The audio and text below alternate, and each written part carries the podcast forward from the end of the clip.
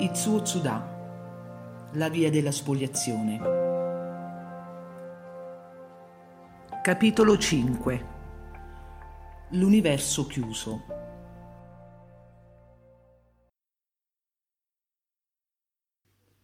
Rompendo lo splendore dell'universo, spezzettando la struttura degli esseri e riducendo la visione integrale degli antichi, Rari sono coloro che giungono ad abbracciare le bellezze dell'universo e a riflettere il vero volto dello spirito.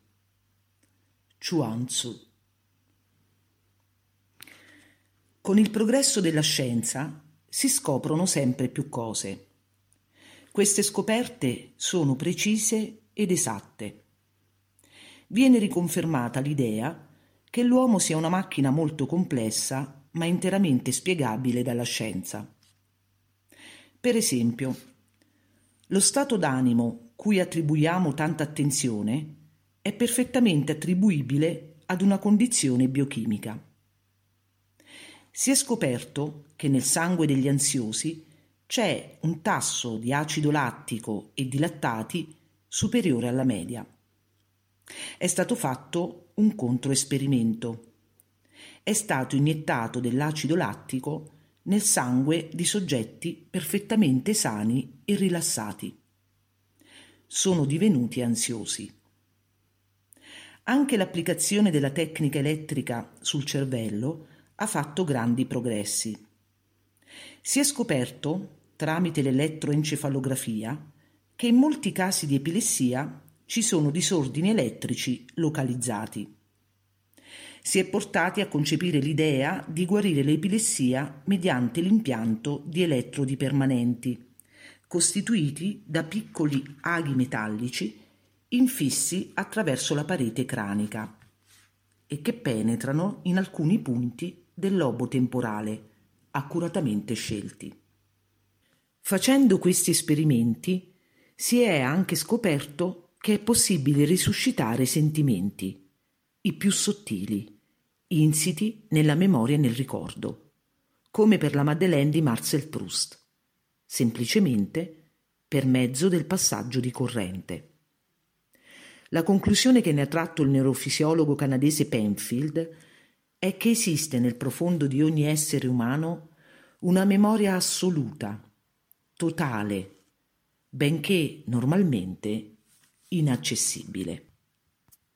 Questo non mi sorprende affatto. Noguchi mi ha già parlato di questa memoria assoluta. Le persone in stato di ipnosi possono ricordarsi di minimi dettagli del passato vissuto, di cose talmente insignificanti e banali che sul momento non avevano nemmeno notato. Per esempio, una cicca di sigaretta nel portacenere o una matita sul tavolo. Anche durante il movimento rigeneratore succede che riemergano ricordi nascosti, come sequenze di un film ritagliato senza un ordine. Ma noi non facciamo della psicoanalisi. Li lasciamo emergere. Non vi attribuiamo importanza. Per noi è più importante lasciarli passare e non trattenerli. Uno degli allievi di Penfield, lo spagnolo Delgado, ha spinto più lontano i propri esperimenti. Un malato portava nel cervello una serie di elettrodi collegati ad una piccola radio ricevente fissata sulla nuca. Premendo con discrezione su questo o quel bottone di una radiotrasmittente corrispondente, Delgado suscitava piacere nel paziente i sentimenti che voleva. Collera, paura, fame, sete, voglia di camminare, eccetera.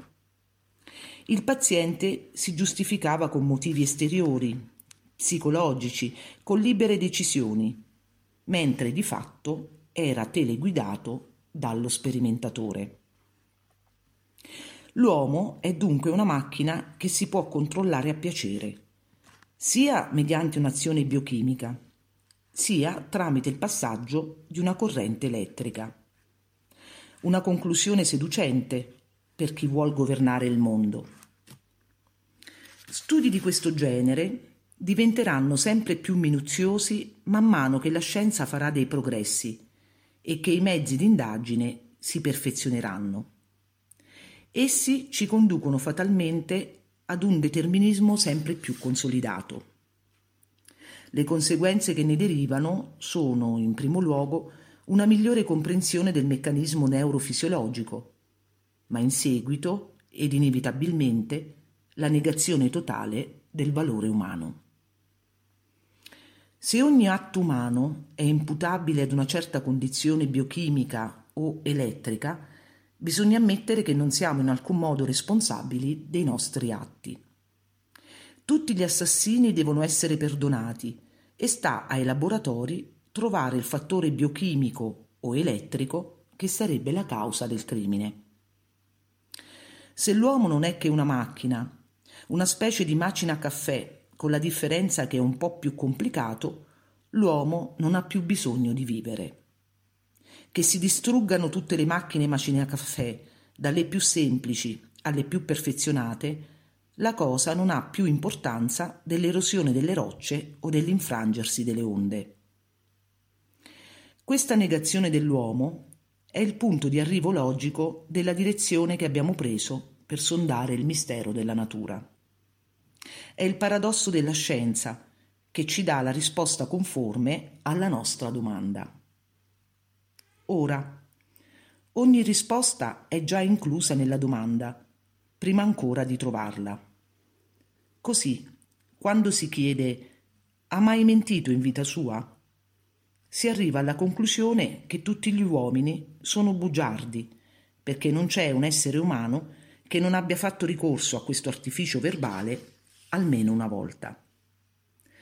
Quale conclusione trarremmo se si capovolgesse la domanda ha mai detto la verità in vita sua? La scienza è sottoposta all'imperativo di trovare delle equazioni delle relazioni di causa ed effetto. Queste equazioni si chiameranno sia causalità meccanica sia causalità biochimica. Ora è noto che la causalità meccanica ha smesso di avere la pretesa di assolutismo nella fisica, che tuttavia è il suo terreno. La probabilità verso la quale ci si orienta sempre più è un'equazione di compromesso. Al di fuori della causalità e della probabilità, la scienza è impotente nel fornire altre soluzioni. Il desiderio ci spinge a trovare equazioni infallibili ma applicate all'uomo, queste equazioni mostrano un'estrema incertezza. Non dirò che la causalità sia impossibile nell'uomo. Se qualcuno si spara un colpo in testa e muore, si ammette che c'è relazione di causa ed effetto tra la pallottola e la sua morte. Ma non è sempre cosa certa, perché ci sono casi in cui si continua a vivere pur avendo ricevuto una pallottola in testa. Tutto dipende da un numero di fattori più o meno difficili da determinare. La forza dell'impatto, l'angolazione del colpo, il punto colpito e soprattutto lo stato d'animo del soggetto. Un uomo era completamente ubriaco quando ricevette un telegramma in cui gli veniva annunciato il suo crack finanziario. La sbornia gli passò di colpo. Si può stabilire una relazione di causa ed effetto tra il telegramma ed il risveglio della sua coscienza? Se ciò fosse possibile, basterebbe riprodurre il suddetto telegramma in molte copie e distribuirlo. Non poche coppie ne sarebbero interessate. Un giorno ho ricevuto la visita di un amico che era noto perché rifiutava di bere qualsiasi bevanda alcolica. Non poteva sopportarne nemmeno l'odore. Poiché quel giorno aveva sete, domandò un bicchiere d'acqua a mia moglie. Quando ebbe vuotato il bicchiere, lei gli domandò Non ha sentito niente? No, perché? Cosa c'è? Ebbene, ho messo qualche goccia di sake nell'acqua, ma se lei non ha sentito niente è una buona cosa. Di fatto, nell'acqua non aveva messo proprio niente ma poiché egli insisteva troppo sul proprio rifiuto dell'alcol, aveva voluto fargli uno scherzo. Constatò che la pelle dell'uomo era diventata tutta rossa e quando lasciò la nostra casa vacillava come un perfetto ubriaco. Il miracolo di Gesù che trasformò l'acqua in vino non è dunque qualcosa di impossibile. Durante la guerra, un ufficiale giapponese diede una frustata ad un prigioniero che morì sul colpo. Incuriosito, ripeté l'esperimento e constatò che la cosa funzionava perfettamente.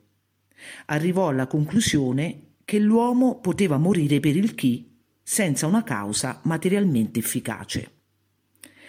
Ancor meno di una frusta, delle gocce d'acqua possono provocare la morte. Alcuni studenti di una università inglese ebbero l'idea di fare un processo farsa al custode della scuola. Si travestirono da giudici e la procedura si svolse in modo conforme alle regole. Al povero custode, messo al banco degli accusati, vennero contestati numerosi misfatti. Il verdetto fu solennemente annunciato condanna a morte. Tenendo conto del suo lungo periodo di servizio, gli fu concesso un favore. Al posto della decapitazione o dell'impiccagione, la sua uccisione sarebbe avvenuta per dissanguamento. Venne legato ad una sedia, gli occhi bendati e gli fecero credere di aver tagliato una vena del braccio. Facendo scorrere dell'acqua tiepida, cominciarono a contarne le gocce.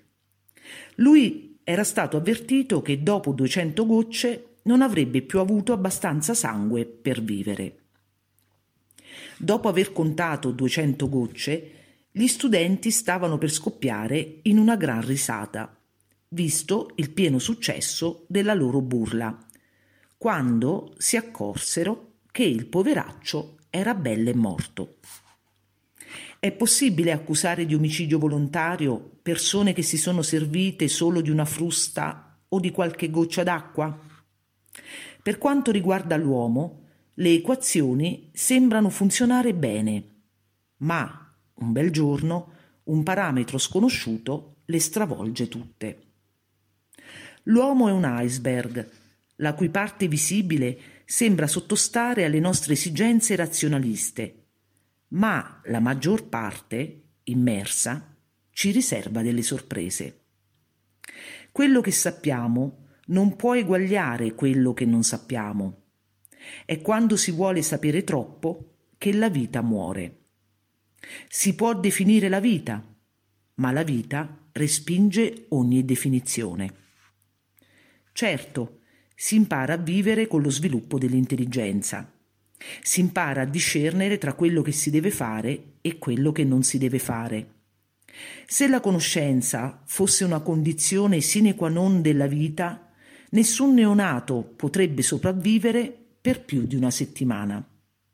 Tuttavia, viviamo senza sapere perché. Nella vita ogni apprendimento comincia con il conscio, ma il conscio, senza la partecipazione del subconscio, è impotente. Si impara ad adoperare la forchetta o le bacchette. Tutto dipende dalle usanze. Una volta appreso, il gesto diventa automatico. Eseguendolo non ci si pensa nemmeno. Ci si rende conto della difficoltà dell'apprendimento quando, per esempio, si vede un occidentale non abituato che cerca di usare le bacchette per la prima volta. C'è da farsi venire il torcicollo a guardarlo. Un'abitudine si stabilisce quando un procedimento cominciato con degli sforzi coscienti passa al livello subconscio. Esiste in questo caso un processo discendente dell'informazione ricevuta. Questo processo, che tutti gli esseri umani conoscono nel corso del loro sviluppo, è tuttavia difficile da spiegare. Si può pensare ad assimilarlo ad un meccanismo automatico, ma ciò non spiega nulla. Abitudine e meccanismo sono come il giorno e la notte. Il meccanismo esegue il lavoro secondo un piano prestabilito e non ammette deviazioni, mentre l'abitudine ha in sé un certo margine di libertà che permette di adattarsi a circostanze diverse. Una forchetta può essere pesante, in argento, leggera, in alluminio, lunga o corta, di una forma o di un'altra. Il boccone da infilzare può essere grande o piccolo, in mezzo al piatto oppure a destra. Si può essere seduti su una sedia alta o bassa. La bocca non si trova necessariamente nello stesso posto a seconda che ci si inclini in avanti o che si guardi il proprio commensale. Un meccanismo può eseguire lo spostamento della forchetta con grande precisione, ma se per sfortuna ci si muove, si rischia di cavarsi un occhio. L'apprendimento delle lingue avviene nello stesso modo. L'opinione generalmente diffusa è che questo apprendimento sia una questione di memoria. Dopo la guerra, una donna aveva cominciato a studiare l'inglese con un insegnante che condivideva questa opinione. Le faceva ripetere un certo numero di frasi fatte, tante volte quant'era necessario perché la ripetizione divenisse automatica. La stazione di Tokyo si trova cinque blocks più in là, giri a sinistra e poi alla seconda a destra. Un giorno le si avvicinò un americano e le domandò dove fosse la stazione di Tokyo. Felice di poter mettere in pratica il proprio inglese, la donna ripeté automaticamente la frase fatta. Soltanto in seguito si rese conto del suo errore. La stazione di Tokyo non si trovava affatto dove l'aveva indicata. Contrariamente a quanto si creda, non sono i termini eruditi a risultare difficili quando si impara una lingua straniera. I termini tecnici, le terminologie da laboratorio, non sono che segni convenzionali di cui basta conoscere il contenuto intellettuale. Un ingegnere giapponese può farsi capire da un collega francese anche se entrambi parlano di un sacco di cose in un inglese stentato. Possono completare la spiegazione con gesti e disegni. In questo contesto, la traduzione, con l'aiuto di un computer, è una cosa possibile. La vera difficoltà è nelle parole molto semplici, che tutti conoscono. Sì, no, piccolo, grande, caldo, freddo, bene, male, eccetera. Sono parole viventi, i cui contorni si sfumano in un instabile chiaroscuro. Dire che sì è affermativo e no negativo è di un semplicismo puramente teorico. Sì può essere affermativo, ma anche imbronciato, contestatario, di disapprovazione e talvolta più negativo del no. No può essere più affermativo del sì. Per sentire bene la sfumatura bisogna tener conto del tono della voce, del sesso, dell'età, delle circostanze, del contesto. È una cosa troppo delicata perché l'intelligenza da sola possa sbrogliare le confusioni. Senza l'aiuto del subconscio, questo serbatoio insondabile di memoria che conserva tutte le sensazioni, che sono per la maggior parte indefinibili, ci scontreremmo contro continui qui pro quo. Queste sensazioni indefinibili appartengono all'ambito del chi. Se tutte le parole semplici e familiari fossero rigorosamente analizzate nei minimi dettagli del loro significato, diventerebbe quasi impossibile per noi parlare per gli eccessivi sforzi intellettuali che ciò esigerebbe. Ma noi parliamo senza riflettere né pensare. Parliamo proprio perché non riflettiamo. Siamo di fronte a un eterno paradosso. Le parole servono ad esprimere i sentimenti, ma i sentimenti non possono essere espressi con le parole. Cos'è il subconscio? Alla fin fine è il corpo, ma non il corpo come è concepito in anatomia, che è solo una rappresentazione della mente, bensì il corpo con cui si vive, il corpo che vive. È il corpo che sente la fame e la sete, il caldo e il freddo, che riflette la gioia e la tristezza, la speranza e il timore. Si è soliti attribuire il processo di creazione all'intelligenza, al cervello, come se bastasse avere un buon cervello per creare ogni cosa. Il processo di creazione è l'opposto di quello dell'apprendimento, nel senso che è il lavoro dell'informazione ascendente. Ma da dove viene l'informazione ascendente? Lo si ignora. Poiché l'opera, artistica o scientifica, si presenta sotto l'aspetto intellettuale, non si cerca più lontano. Ma il corpo partecipa alla creazione, questo corpo che freme, vibra e palpita nell'ispirazione. Di fatto, la letteratura non è che una certa disposizione di parole, la pittura di colori, la musica di suoni. Le parole, i colori ed i suoni non hanno valore artistico in sé. Sono veicoli che servono a trasmettere ciò che è nascosto, ciò che fa vibrare il corpo dell'artista e anche quello dell'appassionato. Molti anni fa, Kanetsune, un critico musicale giapponese, ha fatto un esperimento che ha destato un grande scandalo. Ha domandato ad un pianista di premere sulla tastiera ed ha registrato il suono. Poi ha fatto camminare un gatto sulla tastiera.